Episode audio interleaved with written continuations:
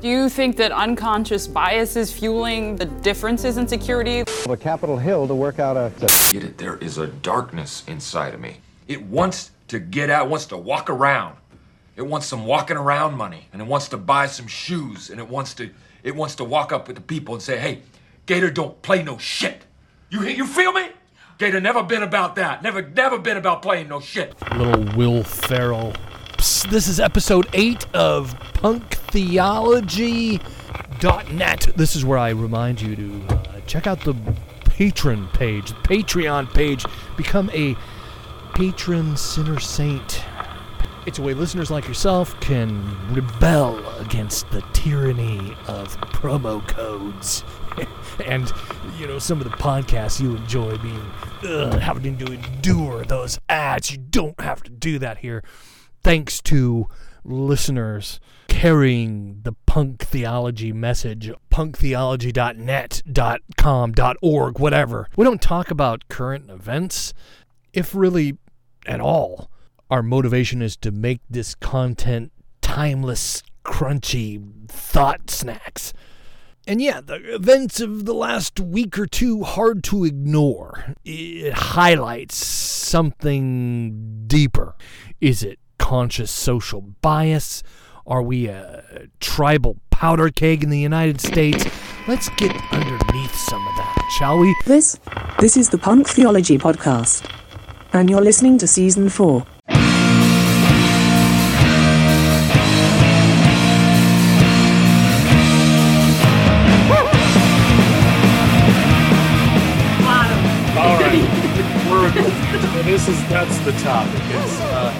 January Dateline, January 21. Hey, cool thing about January, there's a real possibility we will have three presidents at the end.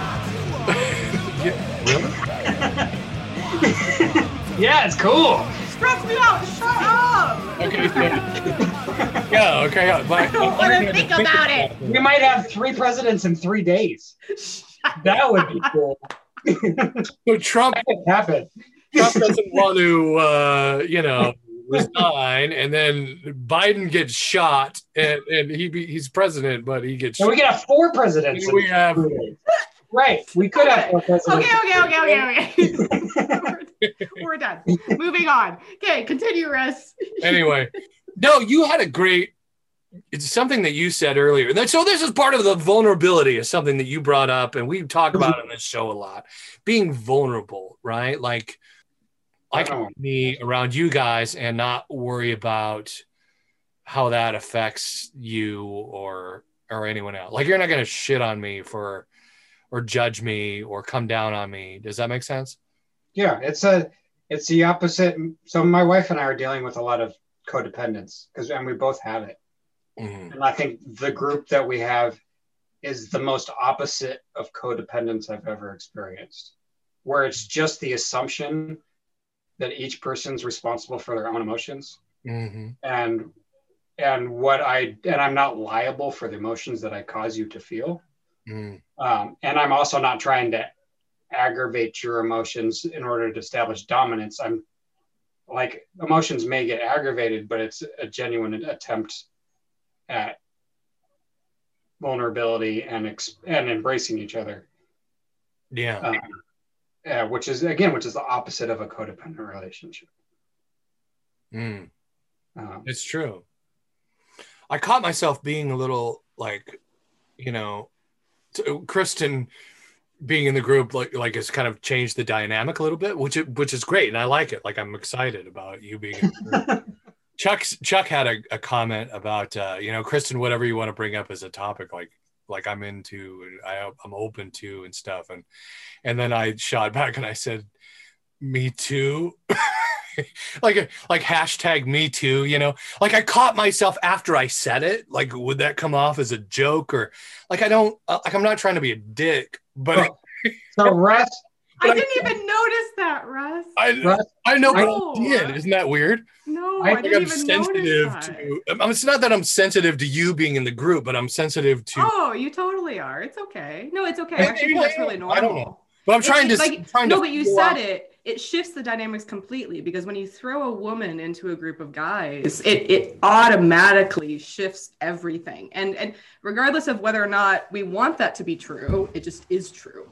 And so it's like it's something that I'm noticing because I I'm experiencing because especially last week I was feeling my own excitement and anticipation, but then also everybody else's too. I felt their excitement and something new and something different, but then I also felt the uncertainty and the nerves. And it's just, it's whenever you bring men and women together, especially in a very private, intimate male setting, it's usually just for men. It just is disruptive. Right. And we don't want that. It's Like we don't want it to be. no, no, but but that's but I think that's why this especially feels so great is because you guys are all recognizing that there's disruption and you're choosing it too. You collectively and individually decided that that was something that you were going to take on, which is, I mean, that's that's a pretty brave thing to do Yeah. because you you know me through Derek. You've met me once face to face, and then you know just it's it's this progressive thing. But you still don't exactly know entirely who I am or how I'm going to change the group dynamics, and so Right. so it just it just is one of those things and so i think that that's actually i think it's totally normal i think it's completely appropriate and i think that people are allowed to be both excited and uncomfortable and what i'm kind of excited to hear a little bit more about is how everybody does feel in in the future. Like i want to know about chuck and steve and and where they're excited bringing me on but they're we're also where they're uncomfortable. Because it's not exactly so much about me as it is just because even if you brought in a brand new person who was a man hmm after everything you guys have been through together collectively to bring in a stranger even if it's a man is still going to be disruptive.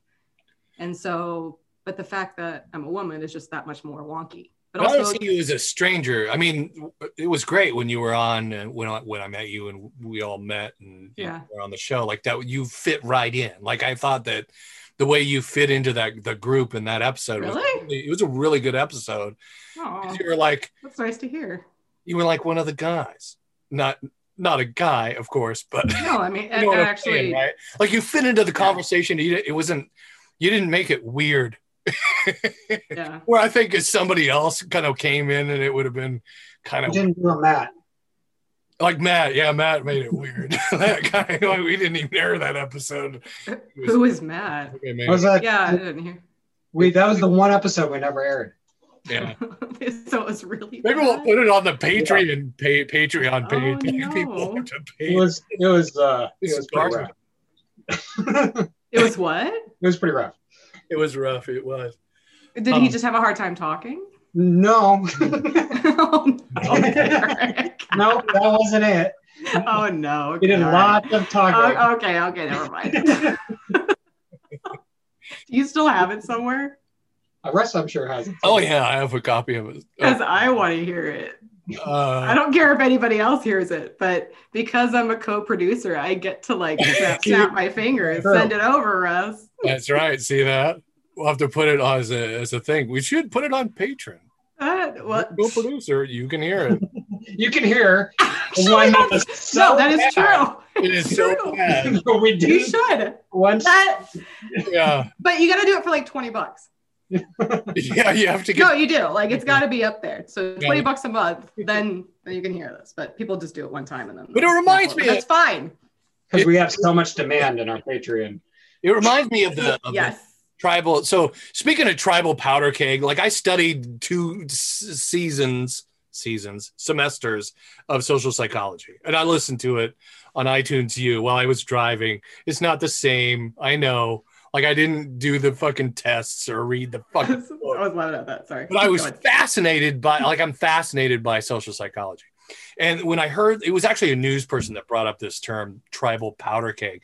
And I was thinking about the shop that I work in and the guys were talking about one of the guys that has been there for like a year and a half or something like that said that there was a, a woman that worked in the shop for a while. And and that's when I started thinking about that too. Is is it became like her her joining the mechanics because it's a surfacey kind of thing, right?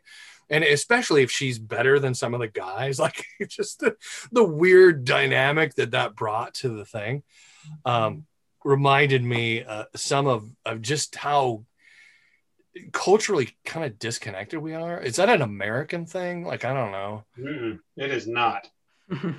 No. There's not- not more progressive like- here in the like South. people- like genuinely, people from under other countries are impressed that America can manage to be as diverse as it is. Mhm. Like, no, like, no, that is like, there's really not many other places genuinely that are as diverse as America, and like places that actually give a shit like America. Of like, like, look, half the people are actually trying to make this work. Mhm. Like most of the time, that doesn't happen. Right. Um, The people that don't give a shit that make the news, right? what?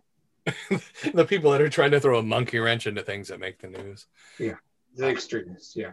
Uh, Kristen brought up an interesting question on the thread. We have a private thread that we share. Uh, what's the worst thing that happened to you this week? What's the worst thing that happened to me this week? It's been a rough week. Yeah, it has been a rough week.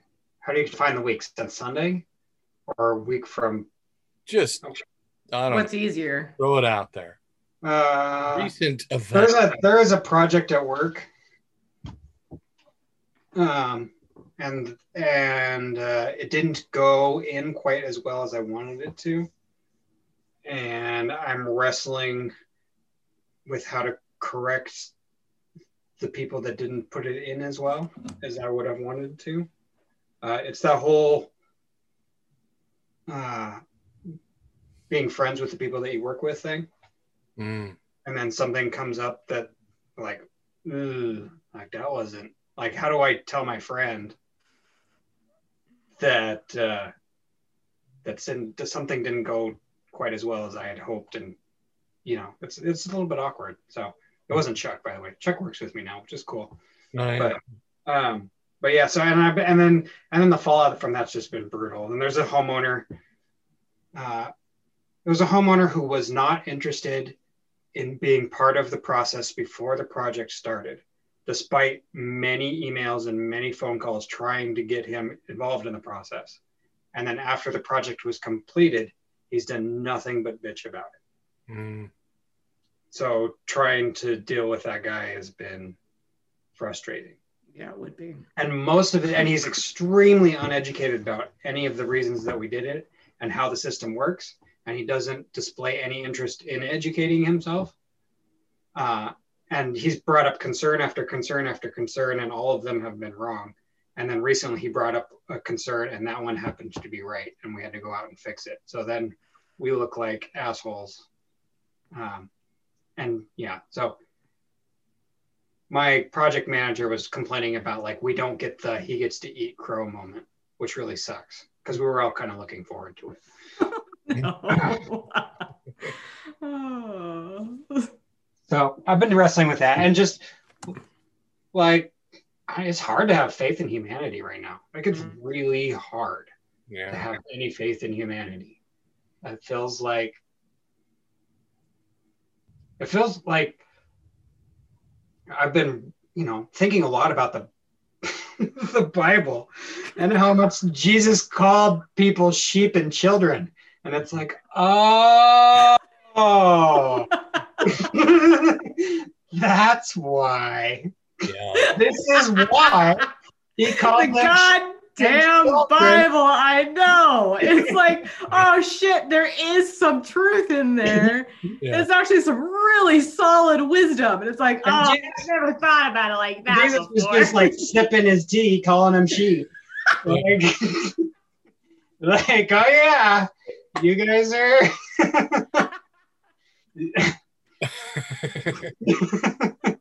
it's true, man. Jason and I have been having that conversation a lot, just about, at least I keep bringing up, just how true the Gospels are from just a very pragmatic first person point of view. That's it. Mm-hmm. It's just a, it's really interesting. There's a lot of wisdom. It's super smart. But as soon as you take it out of that perspective and make it a third person point of view, it just goes crazy. And yeah, it's supposed to be a. It's supposed to be a tight, intimate story. yeah.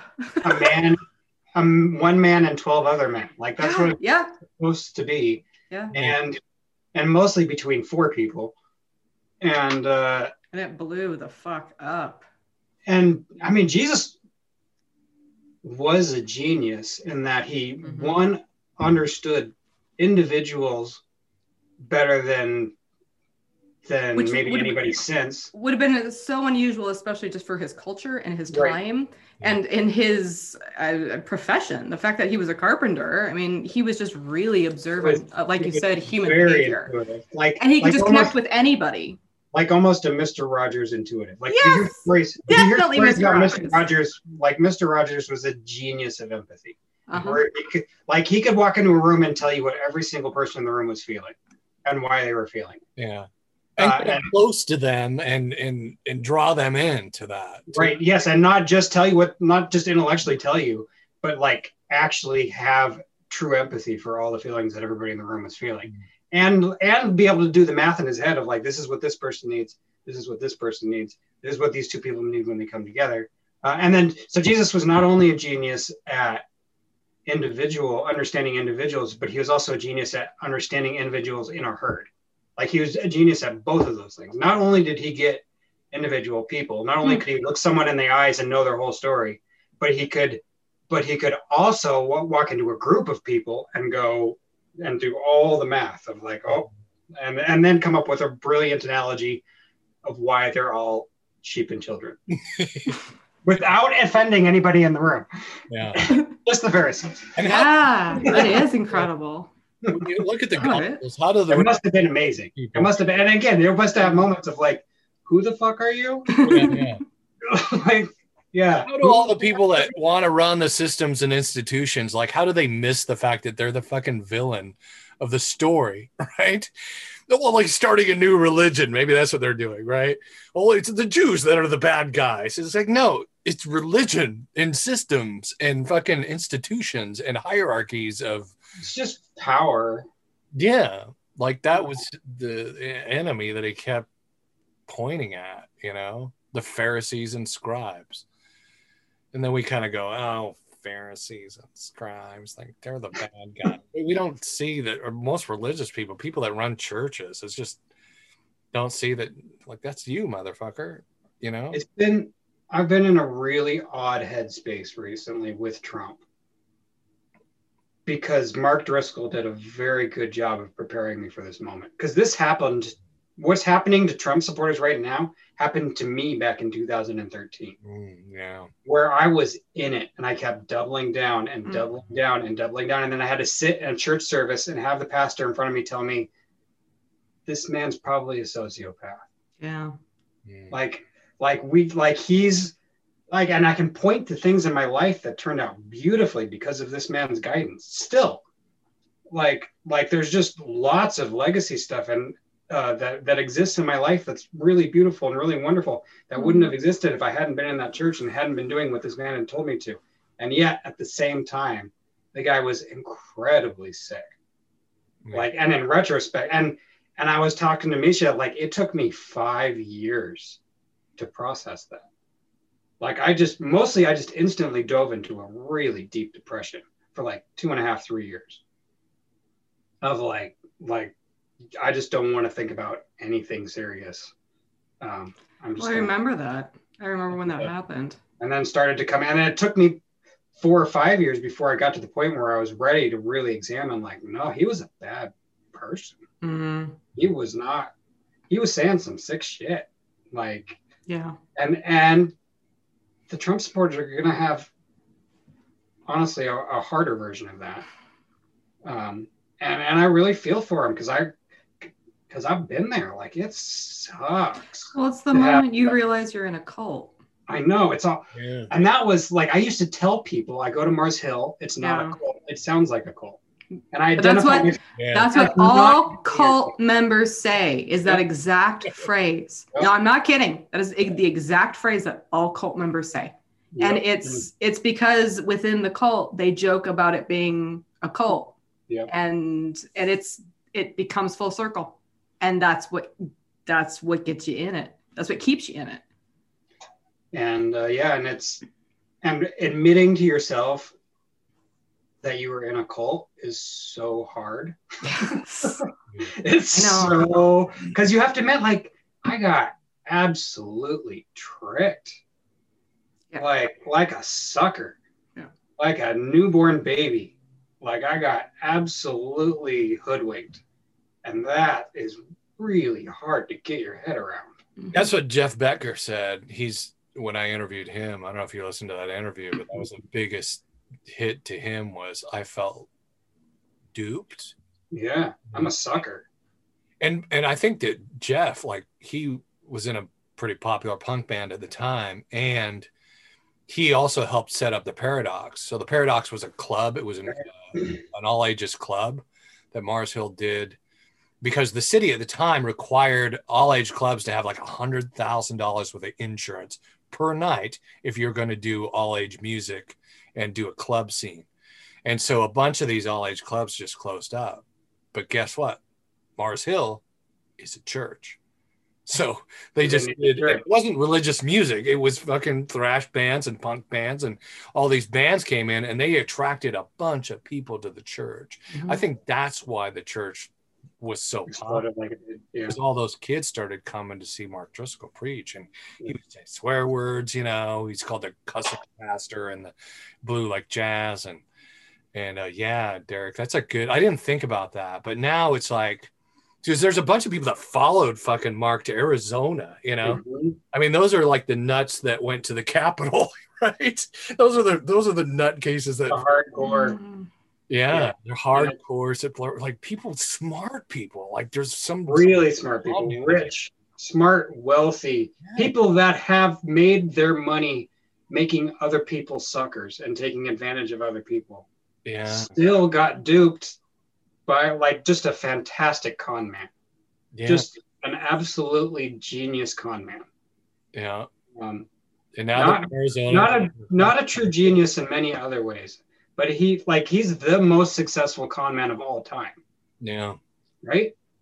Like, like it's like if nothing else, that part of Donald Trump is impressive. Like, holy shit, but part of me, that's the greatest con ever. part of me hmm. respects Donald Trump for the fact that we kind of needed him. Like, didn't we need him? Like, we needed him to break up the fucking bullshit political The '90s thing. and early 2000s were really defined by just total apathy, political apathy, of like the people are going to make the decisions that they make. It doesn't matter who I vote for. Like red and blue both look pretty fucking purple to me. Like it doesn't really matter. Mm, And and Donald Trump totally snapped people out of that. Yeah, And and I think it's been it's been a good thing of like it's important to care about shit yeah, and and it's important to care about your community and the people around you yeah, yeah. and uh, and i think a lot of that is coming out of like oh shit like Yeah.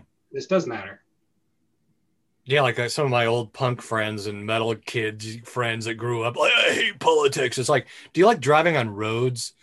You know, you like drinking water? Like you're kind of involved in in policy making, which is politics. Like that's what the fuck it is. But um going back, so let's roll this back a little deeper. Kristen, what's the worst thing that happened to you this week? Mm. If you want to, if you want to, I know you have a professional, like you can't talk about, you know, Oh. no, right, right, right. No, it's, like we all, well, I, I'm trying to. I'm just. I'm not used. I'm not used to talking about. I am not used to talking about. You want me to go first? Yeah, if that's okay. Yeah, sure. I yeah I, I listen to people do this all the time, but when it comes to me doing it, I'm uh, I don't do it very often. I'm not paying you. I'm just. I'm not- no, I'm just. It's not exactly that I'm a hypocrite. It's the only time I ever tell people my shit. It's it's been a therapist. so Right, there you go. I don't tell regular people my stuff because it it doesn't do good things to relationships. well russ and i are not very regular Yeah, we're not regular. I, I do know this, Derek. We are related. We There's, thrive. On, there's a reason why I'm here. There, I don't think there's anybody else who could have gotten me to do something like this. I, I eat a lot of oatmeal but i'm still not that regular yeah, we thrive on the shit that would fuck with most ordinary relationships, right? so russ what- Go what- ahead, Russ. Go ahead. All right, so uh, I realized that I still struggle with depression earlier in the week. You know, it kind of hit me. And this is some of the talks that I've had with my therapist. And I'm not in therapy now. It's been it's been over a year now that I've been in therapy, but just harkening back to some of the things she said about um not wanting to get out of bed, you know. Like there's some there's some points where just like fuck it. Like i just would rather stay in this warm bed. It's been raining for five days. Um i like my job but there's parts of it that are challenging. And it's not even that. It's not even really thinking about work as much as it's just it's just literally getting out of you know and when i was unemployed because I was unemployed, you know, as a Lyft driver, I got in an accident right about the time COVID happened, which actually really worked out. you know, like it was a horrible thing. I thought, I remember calling my wife and go, I just fucked our lives, right? Like I didn't think Lyft would ever rent me a car. I don't have a job. Like we're fucked. We were already going through a bankruptcy. Now how are we going to pay the bills? You know. And then COVID happened, and you know Uber and Lyft lobbied, and we got a shit ton of money with unemployment, which was great. And, then I got this job, which was another good thing in my life. But it doesn't, and that's something, another thing that Susan, my therapist, helped me realize that it doesn't,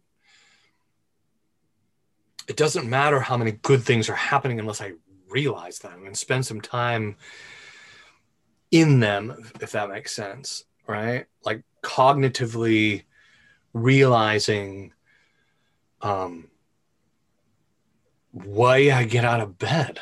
Why the fuck I get out of bed, you know? And that was that was a pretty huge thing. Um, that and the second thing, so two things. That actually ended really well because I started going back to a practice I used to do. Speaking of the Bible, right? Like I just went in the basement. I usually used to read my Bible and pray but I just got on my weight bench and I breathe. I did a meditation where I breathe for about five minutes and try and get away from the traffic that's going on in my head. And then I, I would, I pray the Lord's Prayer, which may sound funny, but it's like it's just a, it's just a cool mm-hmm. thing that I have memorized. You know? I don't think that's funny. No, it's, it's, it's yeah. actually a beautiful prayer. I think it, it is. It is, yeah, and it's and I would just pray every verse of it, take a deep mm-hmm. breath, and I would stretch because I get on the weight bench and I, you know, I don't want to injure myself, you know, and, and just it, taking that time to do that in the morning and that day was really good. It was really fresh and I felt recharged. And I'm like, wow, why don't I do this more often? you know, but it took me getting to that point where I realized like I'm still, I still struggle with depression. Like I, I'm, you know, I'm not on medication. When I was on medication, I didn't feel like me. Um, that's just my thing. I'm not shooting at anybody that goes on antidepressants. I think they're a very good thing, and they were for me at a time in my life. Um, but I don't know if this is the tools that I've learned over the years. I'm 52 years old. I don't know. Um, so I'm feeling good. I'm feeling a lot better about you know taking on the day. And then I find out my cousin uh, has COVID, mm. and his wife has COVID, and her mom, I guess it is, has COVID. And then my wife tells me that on Facebook the next day, um, my cousin Dave and he's the cousin I was telling you about. He was a state senator in Arizona. He's kind of like the overachiever of the family, but he's really great guy. He's really fun guy. I did some work for him with search engine stuff like 10 years ago and almost moved to Arizona because he was offering me a job. Um, decided not to just because I got more family here and stuff. But Dave's a really good guy. So we get a call the next day that he's uh, he's in the ICU and he's hooked to a ventilator and uh, you know everybody's thoughts and prayers and you know they're very much more religious than i am down there in arizona speaking of tribal stuff Um, but but I never felt outcast by them. You know, like they know I'm not super religious and I like to say a lot of swear words. Uh, but uh, so yeah, he, I get another text today that he's on. Uh, they flipped him over onto his stomach, and he's he went from 100% oxygen down to 40%. So he's being able to breathe better on his own, which is progress, which is a good thing. And that's a, he's still unconscious, like they still have him knocked out, but it looks like he might pull out of this thing. You know, he's 64 years old, my mm-hmm. cousin.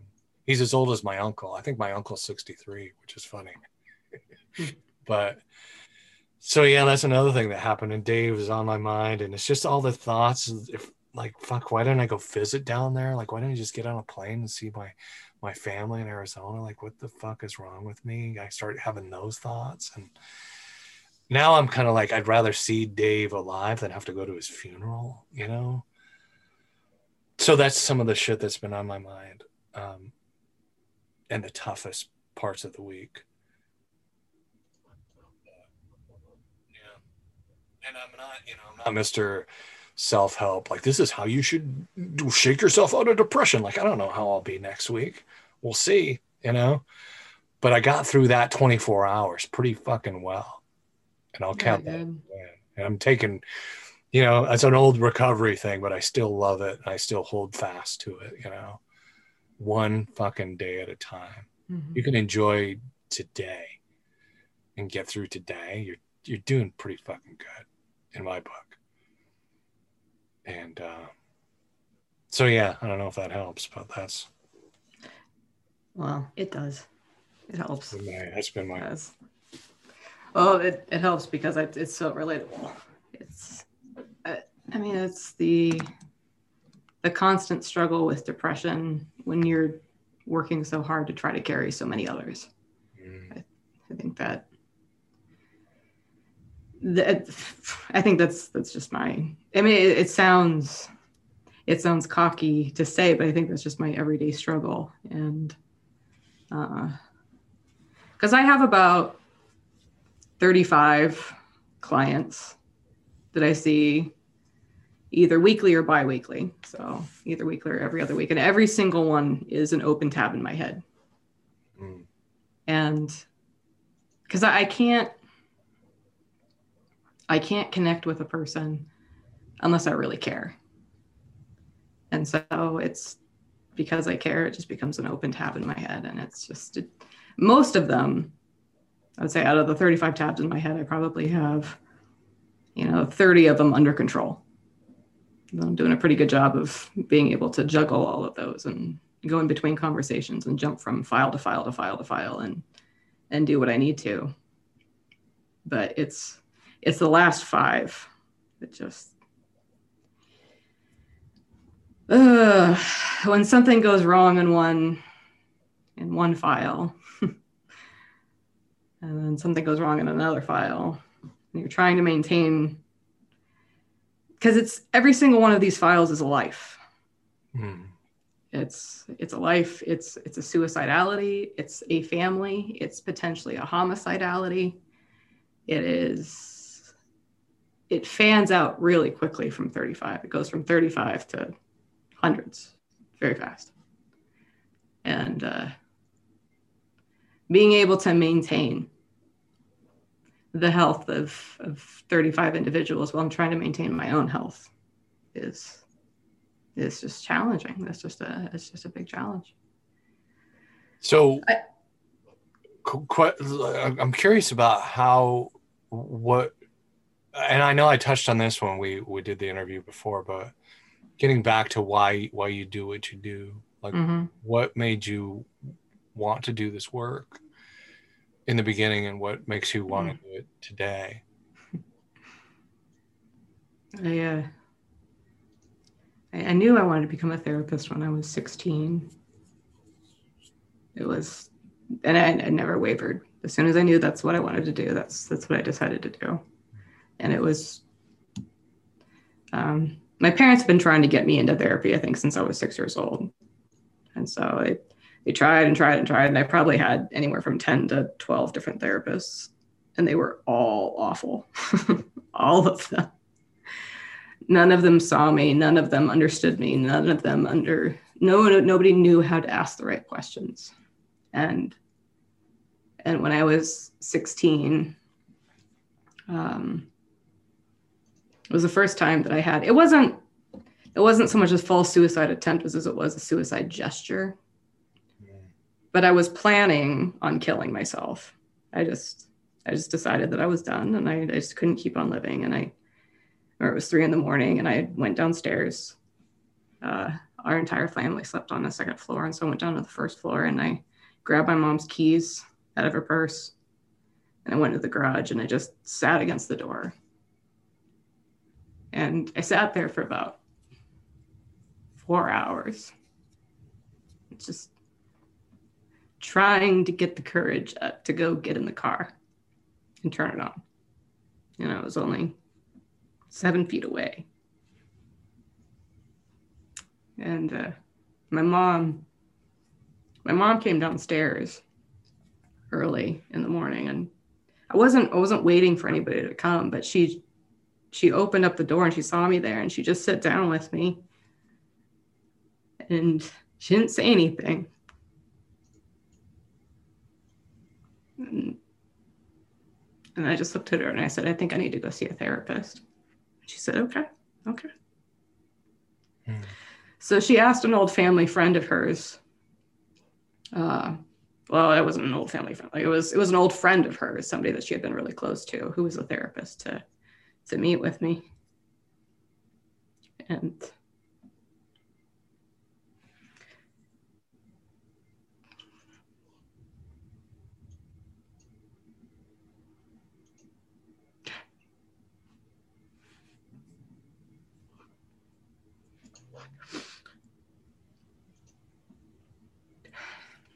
she was the only person who would ever listen to me.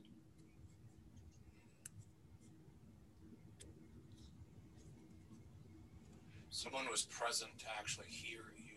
Right. Yeah.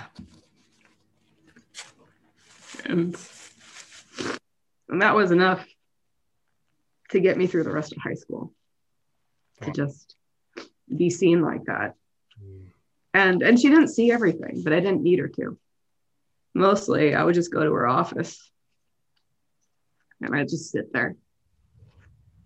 I wouldn't really talk about anything. I wouldn't really do anything. I would just sit there and she'd sit with me.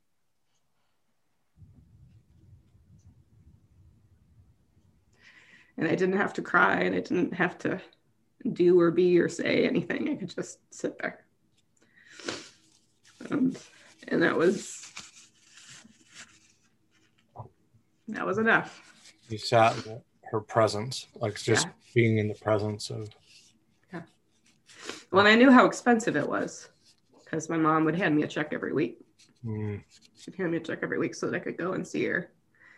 And it was it was 75 bucks a week, which was really a lot of money. It was so expensive. And I mean and our, our, our parents beat into us the value of a dollar, at least they did for me. And and so to know how expensive it was for me to do it, I, I took it very seriously. And it, that was, it was just a point where I decided that this was something that if my parents were willing to pay for this, and if this person was willing to sit with me, maybe I can do something with my life. Hmm. And made you feel valuable, you think? Oh, yeah. Well, at least valued I don't know if valuable is exactly the word, but at least it's at some point you need somebody to stop and look at you and say you're supposed to be here. Mm. This isn't an accident. Yeah. You know, it's you you you can be here and you should be here. Even if you're in pain, like we still want you. We still need you. Mm. And I mean, even if even if people don't actually say that so much as they, I mean, they don't say it with their words, but they say it with their actions and and so that was enough. That was enough just to to get me through the rest of high school. And and I knew I wanted to be a therapist and that was the type of therapist I wanted to be was to be somebody who could just be very very very authentic. Not in a way where I share my pain like my burdens and what I'm going through with people but where I can just be myself. Because when I do that when I'm myself it usually seems as though that it invites other people to go ahead and be themselves that if I can just kind of set the pace and the tone uh, for the level of authenticity that we can expect in the midst of a conversation, then other people will strive to connect with that and meet that. And so, uh, it, I think what I've come to find over the years is that, that that's not just who I want to be as a therapist, that's who I want to be as a person. And it, it starts getting weird because transitioning out of the therapeutic setting where I, I don't have total control, but I have a lot of control because it's my office. Uh, it's my paperwork that you're going to sign. You know, I, I charge a fee in order for people to come and talk to me. And so there are these, there are these boundaries in the, the way in which we operate. But for me to fan out from there and love more holistically, it's just, it's, it's really intimidating. I think that's exactly what I need to, to do. It's just really intimidating because I think what you do, what the beauty of what you do, Kristen, and just knowing you for the short time that I have is you're, you're not just that, but people who are good at at being present. You know, just you're just your presence. Like that's just a huge chunk of what you do. I think. Uh, correct me if I'm wrong, but I mean, I mean, I've been in recovery groups with people with. No, that's exactly it. Yeah. Yeah, yeah. Yeah, to be present with somebody. Yeah. And that's, yeah, I, I just, I have less and less ability to do it as time goes on because it's so much work. And I love doing it. It's probably my favorite thing to do is to be really, really present with a person. I love doing it, but it takes a ton of energy. Maybe that's a spiritual curiosity thing in, in me is like, is it work to be present. I mean, mm-hmm. when I go back, when I go back Yeah. to childhood and all the fucking therapists that I mean, I was a mess as a kid and I skipped school and I didn't, you know, listen to anybody. I did poorly in school and dyslexic and ADHD and all that shit. And the one therapist that helped me, I believe, helped me the most. He, we went and fed the ducks. I, I told you about this. Mm-hmm. We just fucking fed the ducks, and he was just there. He was there, and I don't think it was like I don't. You know, I'm not saying you're overthinking it, but he he we didn't. I don't remember. It wasn't. I don't remember the conversation at all. He was just fucking. Here's some bread, kid. Let's go feed. well, I do have to say, well, part of what I what I do to myself, and I do do this to my own damn self, is I I really really enjoy engaging with uh, really challenging people. So people who push back.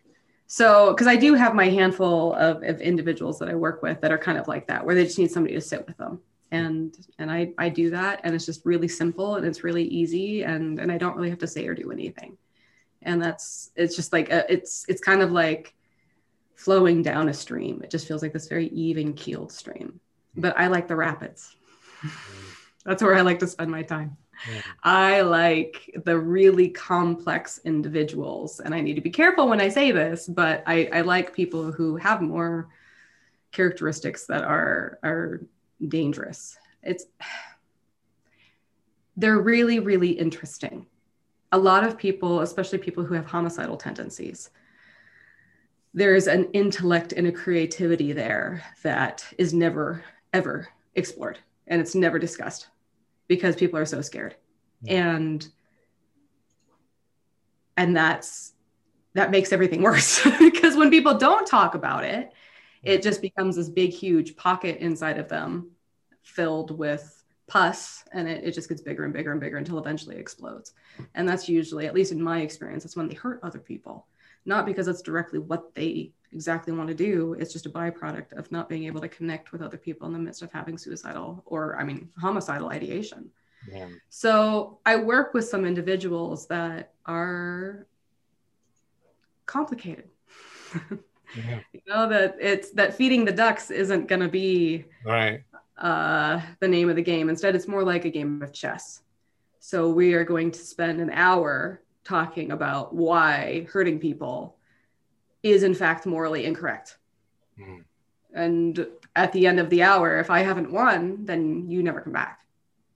I'm not kidding. That's that's what I do. That's uh right. so I play have you have you seen the Queen's Gambit?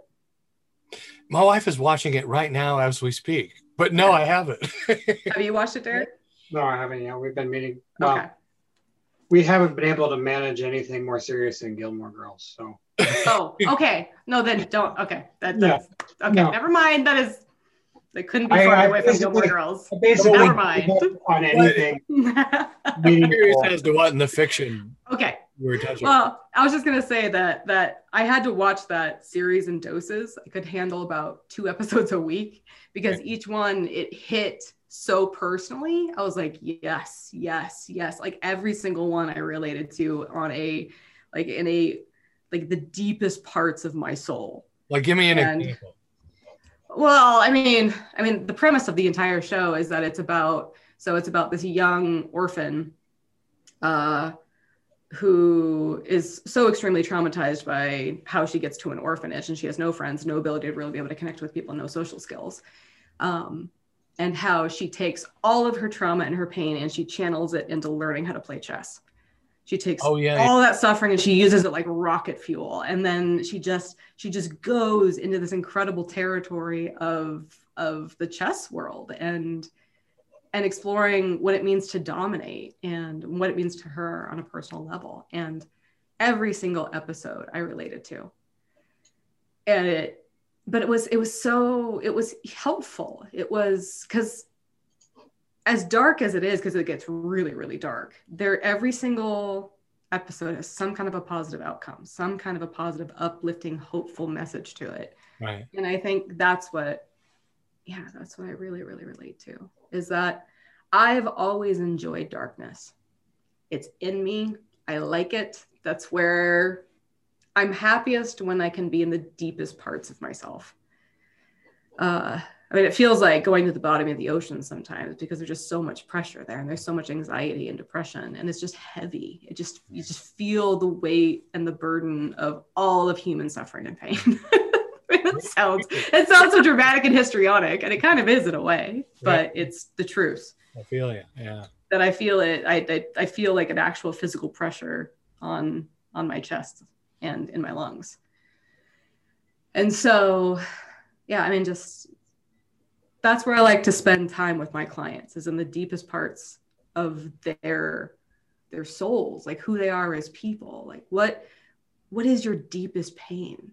What is the worst thing that you have ever experienced and what was that like? And can I go there with you? Will you take me there so that I can be somebody to just sit Shiva with you?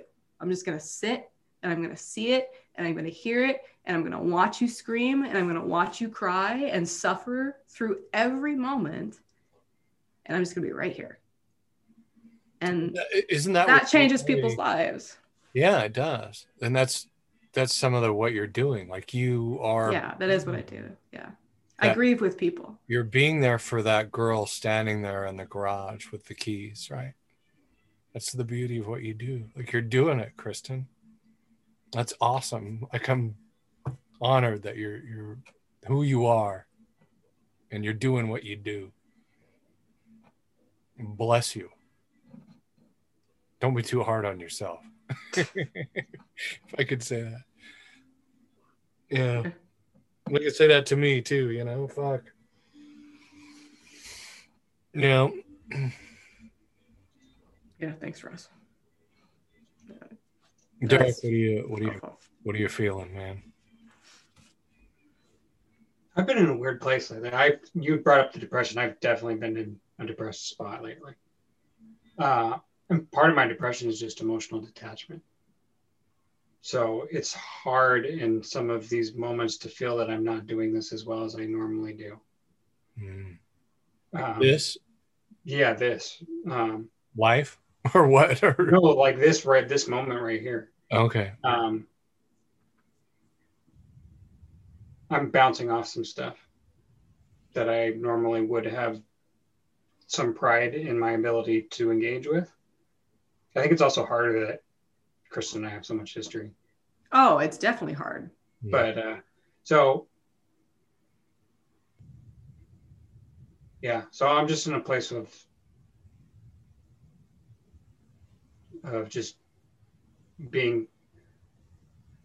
Oftentimes with Chuck, I'm actively making room, and oftentimes with other people that are struggling, I'm actively making room, and I'm in a spot emotionally right now where I just need to passively make room. Um, and it's That's what you've always done with me, though. No, I don't mind. I really don't. I, I, I know that's exactly what I need to expect, especially when it comes to my relationship with you. Because you and I, I mean, I've talked about some things with you here and there. And, and I know that there's always been some kind of a block there. And that doesn't bother me because it's, I, I, I know how to be able to take all of this, you know, everything that I'm talking about and feeling, and I can ride the wave of it. And I go through the rapids and then I anchor it back inside of me. And then it comes full circle. And if I can actually say these things out loud, I tend to process it a hell of a lot faster. And that's what's so helpful. That but I don't need somebody else, at least at this point in my life, to have to be the lightning rod for whatever it is that I'm thinking or feeling or experiencing. And I don't need somebody else to fully affirm that. Like what you did, Russ, was actually really powerful. That was really, really helpful. And I rarely get that any level of attention, much less that. Like what you just gave me was, I mean, unlike anything that that I've had before in my life and that is it's it's really nice. But i mean the fact that derek is so much more detached is is fine. Like it really is okay because because i had asked you before derek years and years ago why why you couldn't protect me or why you at very least you couldn't help me. Um and i mean you told me the honest answer which was you were just trying to survive yourself and that was the truth. And i think sometimes i think it still is the truth I think you're still trying to survive, and so am I, and that's fine. I'm Yeah, curious about. I think Oh, go ahead. Sorry. it's just it's uh yeah this will be good for me i'm excited for the challenge of doing this with you kristen but um the, th- the thing i'm coming up against is um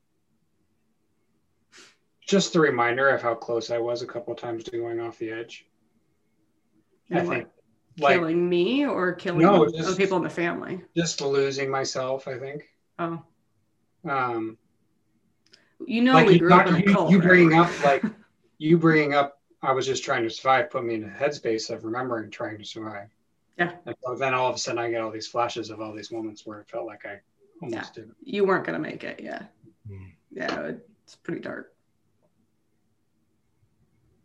Yeah, I'm sorry, guys. Like just what you grew up in, like that just sounds, you know. Those it are- so there's a reddit i follow called a boring dystopia uh, and in many ways i relate to that in terms of my childhood you know, because there's a lot of it that was so fucking inert I've never Uh, seen it. It's called a boring dystopia. Yeah. It's uh if you if you just want to if you want a nice calm exploration of why America's going to hell. Sounds good to me. Yeah. That's It does. I can get on board with that. I was gonna, I'm going to subscribe right now. Which is really a great uh, you know, just the last year has been Perfect. like oh, I just boring I dystopia, Just like- added it. like- Mhm. the world is going to hell in a handbasket and I'm smoking weed and watching Netflix and eating kind of what you're describing there. Pink had a song called "Family Portrait." Are you guys familiar? Uh-huh. Yeah, I think so. Yeah, yeah.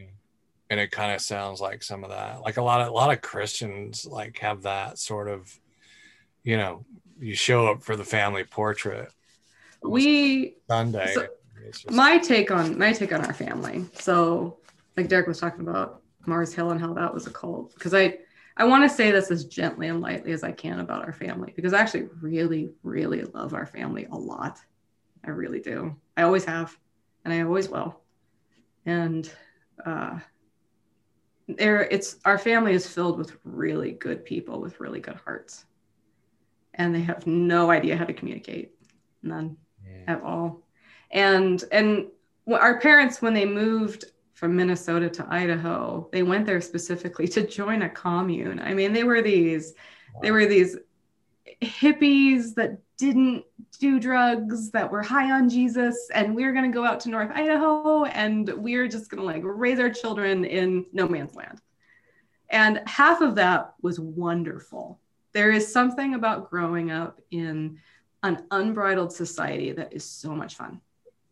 Like it's there's so much room for imagination and and excitement and exploration and mistakes and you just go out into the woods and you get really hurt. At least that's how I learned things. And and I that was my favorite part about my childhood. And I think that's that's one of the favorite things about my adulthood is that I still have that sense of exploration. I love it's not not exactly that I love getting hurt, but I love seeing how far my reach can go before I get snapped in half. That's one of the things that scares me, not scares me, but I agonize the most over about raising my kids Mm. is that that environment hurt me so badly and also has absolutely made my life successful. Yep, me too. Like like I have an internal permission to say, well fuck it, let's try it. Mm. That nobody else had, that you do not get unless you grew up in rural I- North Idaho. Yeah. Like, like rural North Idaho is like, is like a, yeah, it's a little bubble where that happens. weird Concentration that just, It's weird, weird, weird. yeah, it just doesn't happen in other places. Um, and so, and, and I'm often, I'm often flabbergasted by, because I have a, I have a casual anarchist streak. Like it's not angry. It's just like, Mhm. why? I. Like, I have why it too. you follow that rule? I do. I have it too. like, That's why I had a shitty week, is because that got me in trouble this week because of Right. exactly that. And I'm just like, oh yeah, that's right. I forgot. I'm a cowgirl. You're like, oh, yeah, damn it. and that's, and it's, uh, and and it gets uh, uh, me in trouble sometimes, but it also is massively rewarding at times, Yeah. which is incredibly difficult to, uh, like, that's never going to go away because it's so rewarding. Like, there's so many things in my life that I can point to that were like, well, why did you decide to do this? I was like, like, because it looked cool. That is whenever mom asked me stuff, whenever mom, like whenever I was a teenager and I did something really stupid, like when I cracked her her decoration tree in half in the basement and I uh-huh. duct taped it, and there was like a foot of duct tape that was it was it looked like a, ba- a basketball, and then I stuck it behind her guest room bed, and it was there for two years before she noticed it. And when she pulled it out, she was like, "Why did you do this?" And I was like, "I don't know, it made sense at the time." Do I know I did that? Now you didn't notice. the point was to not get in trouble, which I didn't until now. Yeah. And her wrath two years later was still vicious. But I was like, I'm older and wiser. I would not do that now, mother. But I would do other dumber shit, like really Yeah, it was like- things. like when I brainwashed Josh into thinking that he Oh. spilled cleaning oil all over the wall. Um, I told you that story, right, Chris? He did what? You did what? So I took. I was probably. This is awful. That was probably. It was like a religious thing, like Jesus wants.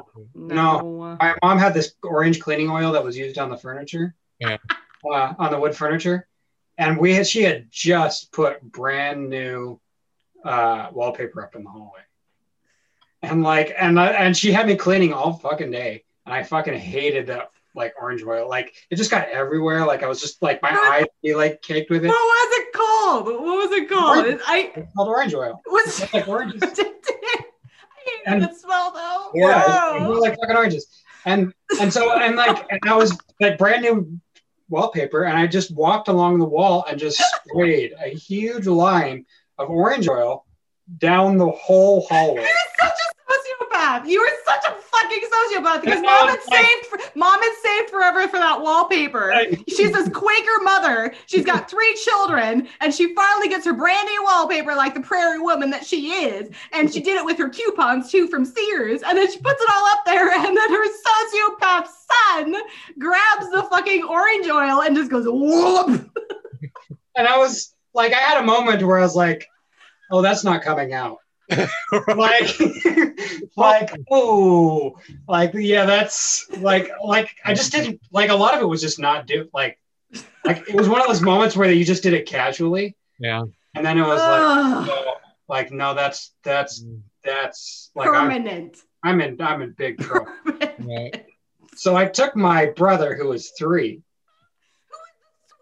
who is the Okay, sweetest. is the sweetest little guy. He reminds What? me of Winnie the Pooh. Like Yeah, he's so just made this- sweetest little guy. Which made this so easy. no! I took him into the bathroom and I told him over and over and over again that he did it. and to go tell my mom that he did it. And he did. And she kicked his ass. Yes! She, she spanked him so fucking hard. Like it was one of those things where I was like, like I was feeling guilty about it. Like maybe I should confess. And then I heard him screaming. I was like, oh, I ain't confessing this at all. Like, nope. What's going on now? Like, oh, shit, like, like if I confess now, it's gonna get way worse than that. Like, imagine she did this to a three-year-old. Like, fuck me. Wow. Because how old were you at the time? If he was three, then what? You were nine. nine. Nine, yeah, Yeah, you knew way better than to do that. yeah. I knew what the consequences were gonna be. Right. So. You're such a sick perverted person. So- poor Joshy. Yeah. And then I waited to tell my mom that story until I was 16. It still makes dad sick. Uh huh. It does. It makes he can't talk about it without looking nauseous. Like it's so, so bad. You're like, see, those those are where those uh, sociopathic tendencies came out. Just just a little bit. In another life, Derek would have been the Unabomber. If I'd been abused more. Speaking of sociopathy, here's something. So, so having you in the in, here, Kristen, is like you know, like as a mechanic, people ask me car questions. So here, here's, here's one that I went through. Oh boy. As a young as a young guy, um, not having processed the trauma that I'd been through, like there was a part of me that didn't feel a lot of guilt for shit. You know, like I used to deal drugs and and not just that, but you know, try and sell meth as a probably high school age kid to like middle school students. When I lived in Alaska with my dad, I used to go into the locker room and I'm like, oh wow, everybody just leaves their lockers open. So I, you know, as soon as the place was empty and you could kind of look down the hall to see where they were going to the gym and shit, I just fucking stole a couple hundred bucks every time I was in there. I laugh now, but it was pretty shitty. I mean, these are military people. They don't have a lot of money, but I just, I'd rob them blind, uh, you know, any chance I could get. And there was very little feeling of guilt in me until I got older and started, you know, Making money. no, I think starting to see when I stopped. Here's here's one of the weird things, and having that weird Christian kind of thing in there, like there was that little bit of Christian guilt, even though, even though I thought, you know, my thing with hell, and here's why I think hell is a shitty thing to, to as a motivation. Like you're gonna go to hell if you do that. I think if you once you get to the point where you just believe that hell is just my destination, like I can't possibly be good enough for this magical God that you keep talking about. And I keep saying the magical prayer and I keep doing bad things, you know. So I guess I'm just going to hell. so I might as well just embrace that, you know. But I uh I I did a drug deal from for this woman from Marysville. So she was this older woman and she had um, friends that would buy Coke from her. And I was like the go between. So I would go to this house in Everett and then I would come back. Well, normally that this would take like an hour, maybe. Um, but this night, the guy who I was supposed to buy the dope from was late, and uh, it took until like two, three in the morning for him to get there. And so, what what is what, what was a normal deal around ten o'clock, you know, weekly, became, you know, two, three in the morning and uh, I arrive at the house. So I call. I'm in touch with her. I think her name was Karen too. Ironically, she didn't look like a like a drug dealer. like she just looked like a normal. She looked like fucking Karen at Walmart wants to talk to the man. Karen. yeah. Like seriously, in her fifties. Like that's kind of how she looked. Um, and I've got you know I don't know thirty five hundred dollars worth of her cash, and I'm waiting for this guy to show up. And it it is some of this some of this shit from my past. Like it it sounds like a shitty stupid movie. Like sometimes you know truth is stranger than fiction, right? Like this guy shows up in a fucking white suit, pours a bag of cocaine on this table, and starts, you know, and then that and that took another hour. But anyway, so the guilt part, the the weird thing that happened in me was when I pull I pull up and she had this big circular driveway. So you pull up, there's a, it's a gated house, big circular driveway, and there's cars all around the circle. And about four cars in, I saw two, three, four year olds climbing over the seats, you know. So they were with their mom and dad waiting for their Coke deal, you know. And so like that stuck with me for some reason. And I'm in there and she's like weighing everything out and cutting it up and putting in baggies. And I just, you know, I got my share and I left.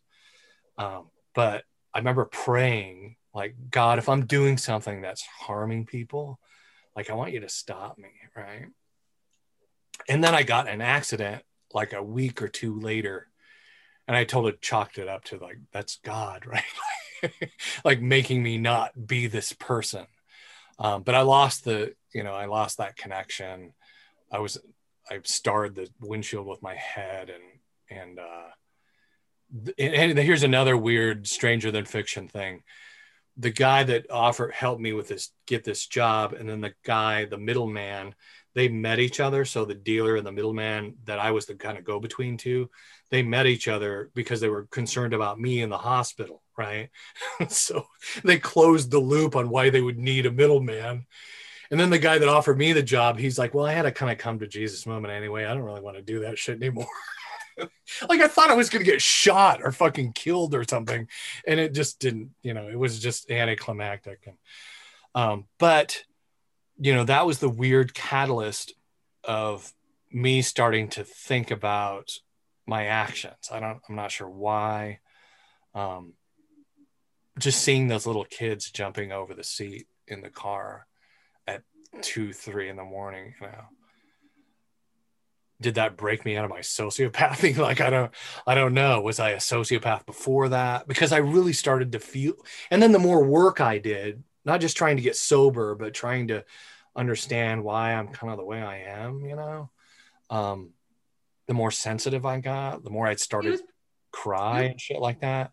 You were probably just more egocentric. You were probably just more of a narcissist before. Not so much necessarily a sociopath Okay. Just that you were just so in your own narrative that you couldn't see anything outside of that. Yeah. And and that's that's really what it means to be a narcissist is just to be like that that you are in this tunnel and it's all your perspective and it's I mean this tunnel is just lined with mirrors. And so it all bounces back to you in some way. Mm-hmm. And that's not how full reality is. That that's one reality. That's one stream of it. But right. there are literally billions upon trillions of different perspectives that you can integrate alongside that one. And it sounds as though that some way, somehow, you were able to start cracking open that perspective to start adding or grafting in a couple more so that it wasn't just that one holistic narcissistic vision. Right. Because you started seeing other people as people. Mm. And that seems to be the the thing that really broke you through to the next level especially consciously because you started to because you you noticed the children. And it was the children that somehow all of a sudden routed back to you in a way that you could identify that to recognize that you know these these aren't just these aren't just customers they're just people that you can suck dry. Mm-hmm. these are these are real individuals just like you. Yeah. And and I think it was mostly, it sounds as though that you were just asking yourself the question how long can you be the perpetrator? How long can you play that role and be that individual and live with yourself? Yeah. And you were willing to, to let that be sooner rather than later. Uh, to, to let that break in and for you to own the reality of your perpetration. But then beyond that, also own the reality of your victimization and to be able to hold both of those in conjunction at the same time. Yeah. Because I think that's the only way that anybody can heal is that if you can recognize how you were hurt first and then how you compensated for that with an edge of power and then how you were in, able to integrate both together to be one whole person. Right. But but it, most people don't want to recognize that they're a perpetrator, much less a victim. So yeah, yeah. I, I really hate the victim thing too. It's funny the way you tell the story because you were, it's just such a weird human thing of like, I want to change. I don't think that I can change. The, the me that I define myself can't change. I'm going to look for a sign outside of me to tell me that I can change. Mm-hmm. And, but the minute anything shows up, I'm latched onto it and then I do change. It's fascinating how humans can trick themselves into be being better people. Yeah. Like that's really interesting. I think that's how it works, though. I think that's the only way that it works. I think you have to dangle the bait in front of you, and then you have to pursue the bait, and then you become the bait. Yeah. and then you just Well, goes value- round and round and round and round, and it's really, really, really weird. value It is works. part of the conversation too because I I the way I valued myself and I don't know if that's a masculine thing or what but was also how much money I was making you know? Mm.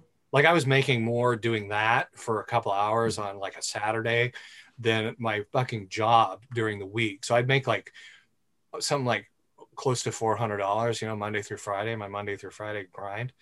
And then I would do that and make four to five to six to seven when it kind of increased, you know, just hundreds until I just finally was so fucking wired out of my head and partied out of my mind that they fired me, you know, showing up an hour late, like, you know, not having slept for two days. Um, so that was part of it too, you know, the, the money and, you know, sex, that was part of it. Like, Hey, I'm the guy with cocaine. Um, it, but you're right. I think the narcissism thing is so true. It was all a projection Mhm. uh, Right. of trying to escape from what was really going on in here. Yeah. And the longer I could keep that up, but then the the kind of Christian thing also hindered some of that because the victimization. Like I'm not a fucking victim, buddy. Right. Right. Right. Like I'm a man. Like I can repent of my sins or Yeah. what. Who wants to be a victim? Nobody. Nobody Exactly. wants to do that. But Wow. it's just, it's, Everybody wants to be a victim. Everybody, yes. everybody wants the benefit no. of being a victim. Yes. just the identity of being a victim. Exactly. Like you have to have the identity as a point in time in the map of your own mind. You have to know that there's just a place where you can go where you are absolutely and completely powerless and there's nothing that you can do to control it. Yeah. And that you just have to you have to give into that because that is that is the place of rebirth. If you don't go there, then there's no way that you can continue to level up consciously. You're just going to keep on looping round and round and round. And then you just burn rubble, rubber and it's exhausting and people don't and that's that's where mental illness shows up Mhm. at least in my experience it's people burning rubber that they're having a hard time consciously growing. And so then i just try to figure out okay how can we get you from point a to point b? And then they just they bring their own momentum and then they level up. And then as they continue to do that over and over and over again their their depression alleviates itself. But some of it with anxiety. presence too, like the fact that they're in your presence and and you've been through some of that. Like when I mm-hmm. met Dan Hazen and Rick, meeting Dan was was really good because he helped he helped me see just kind of sharing his own shit. And then I remember um the song Johnny Cash had that song Hurt. And there's that oh yeah song that says, you know, that's a good song I remember everything. And that fucking broke me. Because while I didn't, and I still, some of it's well, isn't shaky. that's a nine inch nails song yeah, I know, right? It is. No, it's a nine. it was- But that's why it's so powerful because I mean, for him, for Johnny Cash of all people to cover it, and he Trent wrote Reznor that- hates that Johnny Cash did that. Wait, who? stole the song. Trent Reznor hates that that Johnny Cash did that Why? because he stole the song from him. He Well, did he He did. He made it better. He took it. Yes, Yeah, he did. Oh, and his ego couldn't handle it. Oh, poor baby. It was, and then yeah, and he was a heroin addict at the time. Res- Well, yeah, and he's all talking about his suffering, and then he just decides to see that right there. That's somebody who wants to be a victim. yeah, there you go. A little bit, So true. a little The bit. No, that Yeah, The thing about narcissism, narcissism, is it's super dissociative. Um, yeah. because it's a safe place for you to just hide. Yep. Um, it just doesn't take very much, uh, very much internal RAM. Like things don't Right. spin as fast. It, it makes things very simple. Uh, narcissism. So it's a very safe, feels like a very safe place to hide. Um, it's like a uh, cave. yeah. yeah, Cave of is. mirrors. and and yeah, and which is why things like mushrooms are so helpful. because it breaks that down. It 'Cause does. it- It starts it breaking down the forces walls you to- and the mirrors. Yep. It's like fucking Clockwork Orange, right? Like, all right, we're gonna pry your eyeballs open. And- Literally. and you're gonna watch, Yeah. and Yeah. you're gonna watch this, Right. and look, you're not fucking alone. These are human beings. Yeah. You can't back out of it. I remember that. Like I do remember that. Like you once you're high, like you're not you can't turn that shit off. Like no, no, yeah. That's Yeah, that's the, the most amazing thing about mushrooms is like, is like, yeah, it just rubs your nose in it. Of like, you you will never unsee this Yeah. Ever. Yeah, I'm still skeptical, but like I know I've read the research and shit like that, you know, and part of me is like, I don't know, like I I, I want to kind of try it again now that I'm older, and you know, John's talked about that. We've all talked about that, but but I'm still skeptical to the point that you are on a ride, like you're not Oh yeah, it's a roller coaster ride. Yeah, It's a ride. hi. doing it, like it's being done to you. So it's a spiritual kind of a thing that's happening But you know what, Russ? All of reality is happening to you at the exact same time. yes, All the only difference is is you're aware of it. yeah. That's the only thing about it that I can tell is that's that's the part that's probably the hardest for you is to relinquish that control and for you to say, all right, this is I'm going to sit in my own conscious awareness that I don't have control. Even though the majority of the time, I mean, not the majority, all the time of your life, you've never been in control, not a single moment, ever. right.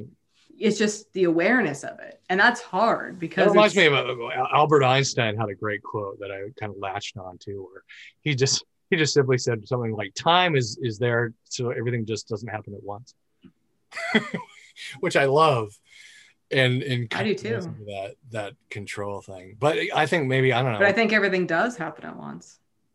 I think that's what's so what's so complex about it is that time is both linear and stagnant. Like it's it's circular. Yeah. circular and it's stagnant and it's moving and it's everything all at one time. yeah, And and we can't fully conceptualize that.